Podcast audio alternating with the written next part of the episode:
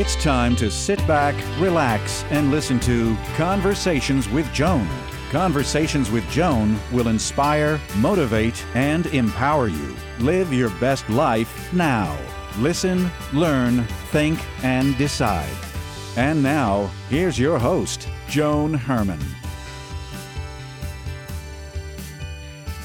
Welcome to Change Your Attitude, Change Your Life's Conversations with Joan. I'm Joan Herman. Thanks for tuning in. Conversations with Joan focuses on topics that are important to your life, from health and wellness to professional development to personal well being. Change makers join me to share their insights, tips, and strategies so you can thrive and live your best life now. Thank you for taking time for yourself, and thank you for letting us be a part of your life.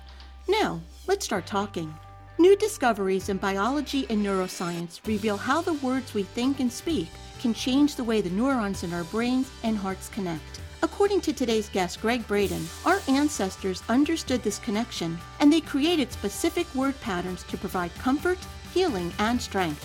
Gregg joins us today to talk about how the words that were encoded into prayers, hymns, and sacred writings can impact our lives. Greg is a five time New York Times bestselling author, scientist, and international educator whose research has led to 15 film credits and 12 award winning books. He is a recipient of numerous awards and is listed in the Watkins Journal among the top 100 of the world's most spiritually influential living people. He is the author of The Wisdom Codes Ancient Words to Rewire Our Brains and Heal Our Hearts.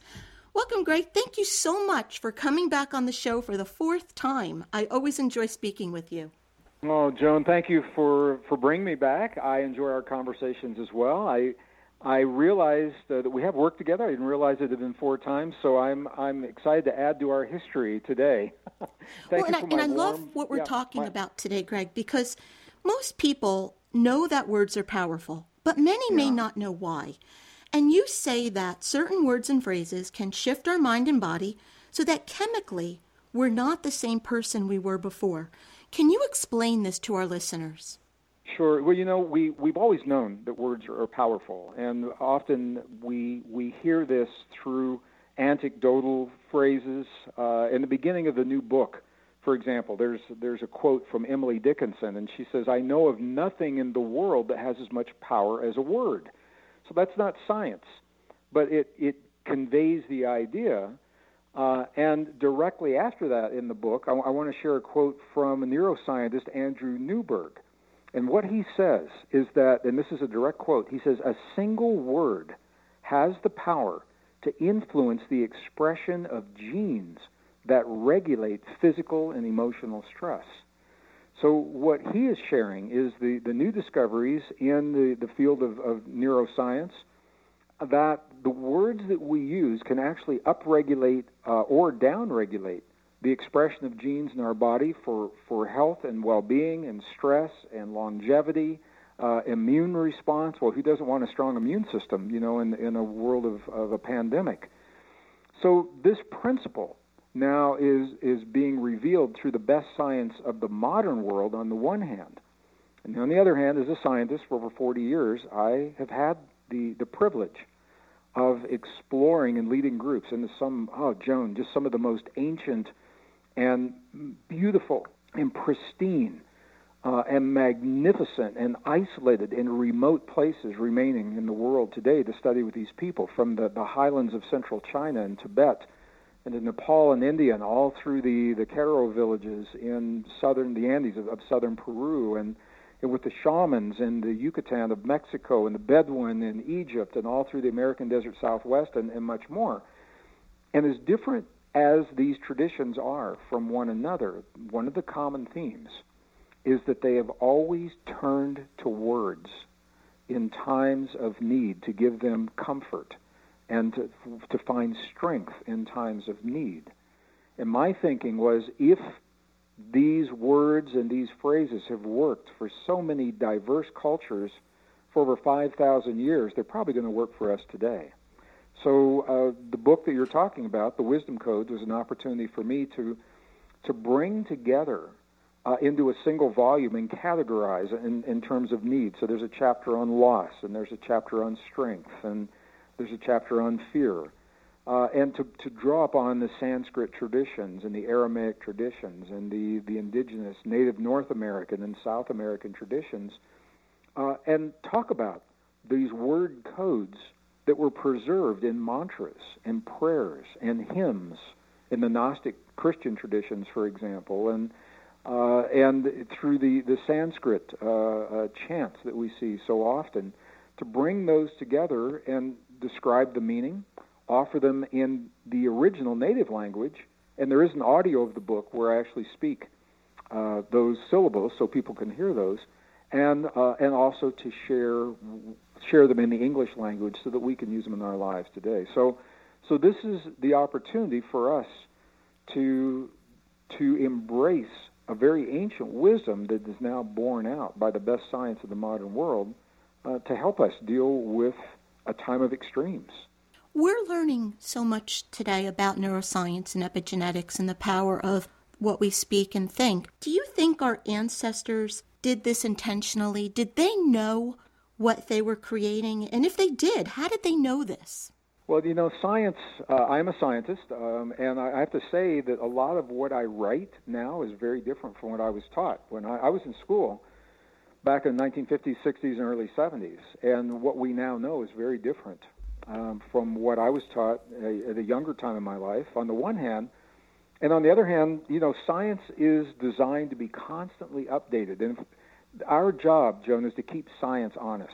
Mm-hmm. Science is not static. We cannot take something that we knew, you know, 20 years ago and and say that that is gospel today if the evidence doesn't support it. So science, however, is is relatively recent. It's only about 300 years old. But we have been on this earth, a civilization, over 5,000 years. So in another way of understanding, through what we call the, the spiritual principles, not necessarily religion, but the, the spiritual principles that teach us about our relationships to our own body and to the to the earth and to the cosmos, to one another. Those principles have been around for a very long time. So our ancestors were less concerned about proving, I think, what exists and what doesn't, and more concerned about discovering how to make life better for themselves, their families, and their communities. And this, I, this is the opportunity that we have today. Joan, I believe we owe it to ourselves to draw upon every iota of knowledge without judging where it comes from. If it's 5,000 years old or if it's from the best universities of, uh, you know, of the 21st century. Draw upon that knowledge and explore it. And what works, incorporate it and weave the wisdom of the past with the science of, of today into a wisdom that's greater than science can be all by itself. Science is awesome, and it's it's only 300 years old. It tells us how things work, but it cannot always tell us how to apply it in our lives. Our ancestors knew how to apply these things in their lives. They may not have understood the nuts and bolts of precisely why a word can change a neuron, for example. But when we weave these together, it gives us an evolutionary edge I believe for the first time in human history, that empowers us to thrive. We don't want to just survive where we are now. We want to thrive and transcend what life has brought to our doorstep. That was the thinking underlying this book, and that is the opportunity I think that we have today if we have the wisdom to recognize and embrace the opportunity without judging the, the wisdom of our ancestors. That was a, a long answer to a short question, but do I think they they understood. They knew that they were better when they used these phrases and these chants. They may not have understood the chemistry, certainly, and, the biology and the epigenetics, but they knew that they were better people. And the Navajo, for example, uh, embrace beauty in a way that is more than an aesthetic. They view it as a, as the fifth fundamental force of nature. So physicists talk about gravity, and the electromagnetic force, and the strong and weak nuclear force, as, as being the four fundamental forces of nature, the Navajos say there's a fifth, and it is the power of beauty, in that we are changed in the presence of beauty. And, and that's true. So when we see something, we see sculpture or art or a sunset or an ocean or a, a person that triggers a very specific kind of feeling within us. That feeling is, is a chemical change. Our, our body is changing, our chemistry is changing, and sometimes the way that we feel about that change can actually change the genes in our bodies, upregulate for a stronger immune response, for example, or or to release longevity enzymes for regeneration and rejuvenation. So, so I don't think they understood the science necessarily, but they definitely understood the the relationship uh, that we have with ourselves and, and with one another and the world around us. They had this wisdom, and, and we all do, but we just let so much of the world get in you know, and I think this is a, a great reminder of the intelligence we have within ourselves. Well, Joe, I agree. Uh, I couldn't agree more. And you know, a lot of this comes from conditioning. Uh, we we have a generation behind us now where we've been conditioned to view, and there's a thinking by many people that that carbon-based life is flawed in general, and that humans specifically are weak and powerless uh, and that we need something outside of us to thrive in life and to achieve our greatest potential. We need technology. That's that is what has been taught to an entire generation on the one hand. Now, on the other hand, the best science of the modern world has revealed a way of thinking about the human body that is just a mind blower. Absolutely a mind blower. What they tell us is the average human body, what you know, whatever average is, the average human body has about 50 trillion or so cells. That's agreed upon. Every one of those cells, Joan, has an electrical potential, 0.07 volts. Now, it's a, it's a small voltage, but you do the math 0.07 volts times 50 trillion cells, and, and now we're talking about 3.5 trillion volts of electrical potential in the human body that can be harnessed and directed for healing or uh, regeneration or rejuvenation but it doesn't stop there because every one of those cells is now documented with the ability that the cells function electrically as transistors, just like we have in our computers and our phones, and resistors and capacitors. Every cell in our body absorbs light, photons of light. That light is information to our cells, and we emit light. We can measure the light coming off of a human body. Every cell in our body uh, the good thing, I guess, if there is a good thing to come out of the pandemic, is we all know about human cells now, and everybody knows that the cells outside the body have uh, have receptors. They're little antenna, chemical receptors, but they also are energetic receptors. Inner, uh, energetic receptors for electromagnetic information, for light.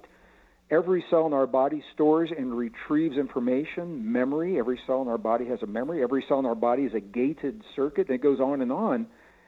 When we begin to look at this, Joan, what we discover is that we are literally a soft technology, is what it's being called. That our bodies, it's not about computer chips and wires and chemicals, it's about neurons and cell membranes and crystalline bone, and that we are the only form of life known to exist with the ability to self regulate our own biology. No other form, uh, on demand, consciously, we're the only form of life that can sit down a moment in time and say, in this moment, I choose to strengthen my immune response. You know, who doesn't want that in, in a, a global pandemic? We're, we're the only form of life that can consciously access deep states of intuition to solve problems or to help us uh, listen in uh, in difficult relationships or difficult conversations in the boardroom. This is what bridges the past and the present. We self-regulate through thought, feeling, emotion, belief, breath, and focus. Breath regulating the nervous system, the vagus nerve, and, and things like that. So all of a sudden, we begin to see our ancestors, they were using thought, feeling, emotion, belief, breath, and focus but now we understand the implications and how that's how that's actually helping us through what you mentioned earlier, through epi- epigenetic changes.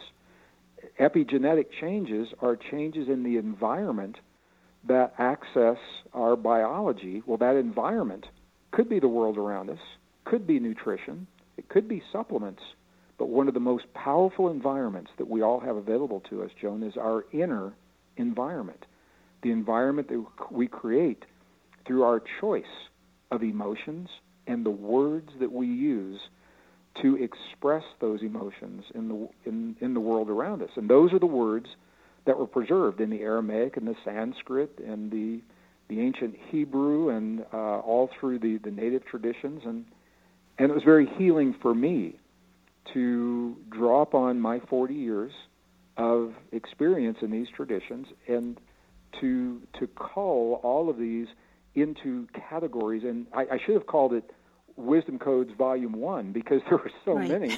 I had I had to choose which ones to to uh, to bring to to the reader.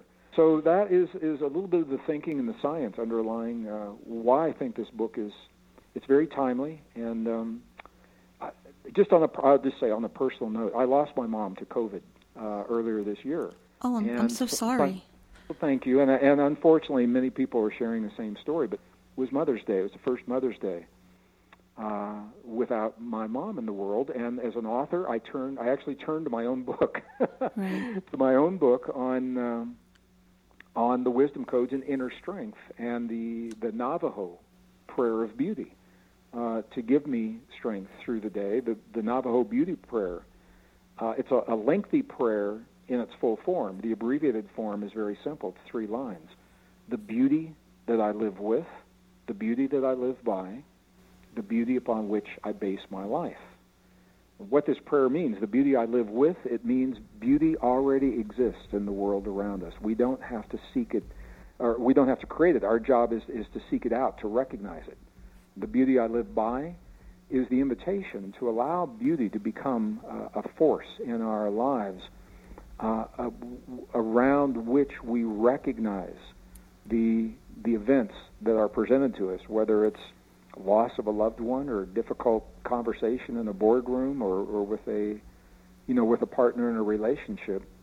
The beauty upon which I base my life is, is powerful because it it invites us to embrace beauty as a foundational principle within our lives rather than simply an aesthetic. When we look at something, we say, oh, you know, that's beautiful, you know, what's next?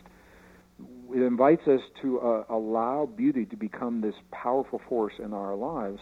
And this is, uh, this is from the Navajo traditions. This is one of their word codes that has worked for them for a very long time. And I have to say, it, uh, it works. I, I say it almost every day, at least once a day, out loud or often to myself. And th- you know, this is one of the things when I was researching the book, Joan, that it was so interesting. Scientists tell us that the average person speaks to themselves. We say things to ourselves in our mind between 60 and 80,000 times every 24-hour period. Mm-hmm. And a lot of what we're saying, it's repetition. We're saying the same thing again and again and again. So th- the question is, what are we saying to ourselves about our experience, about the world around us. And the word codes help us to redefine what we're saying in very powerful ways. And as Andrew Newberg and other scientists are saying now, those words actually begin to entrain neurons in the brain. And now we know that neurons exist in the heart. So neurons in the heart and the brain, we begin to entrain them. And we, we've all heard the phrase, they wire and fire together in new neural patterns that help us to solve our problems, think about the world, and interpret our lives in, in healthy ways. And ultimately, I think that's, you know, the science is good. The beauty is we don't have to know the science. For people that like to know why the choices they make are powerful in their lives, the science is certainly there. And I, I've given all the references in, in this little book. I moved all the references to the back so people don't have to read them if they don't want them. But um, but the, the science is giving us very new, very different, uh, and very empowering ways to think about ourselves in the presence of, of a world we've never seen before. And I think I can't think of anything more exciting, and I think it's a very powerful, powerful opportunity to embrace the deep truth of who we are and our relationship to ourselves and, and the world, and then uh, find ways to, you know, make life better for ourselves and hopefully, you know, Joan, the ultimately it, it's about becoming the best versions of ourselves and creating the best possible world. And, and I think that's that's where all this is, is leading us. Well, and what you're teaching, it is so important because you've used the word powerful, and you're right. Because coming off of the year that we've just had and, and a loss like you've experienced, and again, I'm sorry, and, and what so many other people have experienced, you know we've we've spent so much time living in fear but what you're teaching really gives us power over our lives and to take control of our ability to heal it, it does joan and there's a very simple reason for that and, and the bottom line is the better we know ourselves the better we know ourselves, the less we fear change in the world. And this is very important because we're conditioned to hinge our sense of well being on the world around us, on our external world.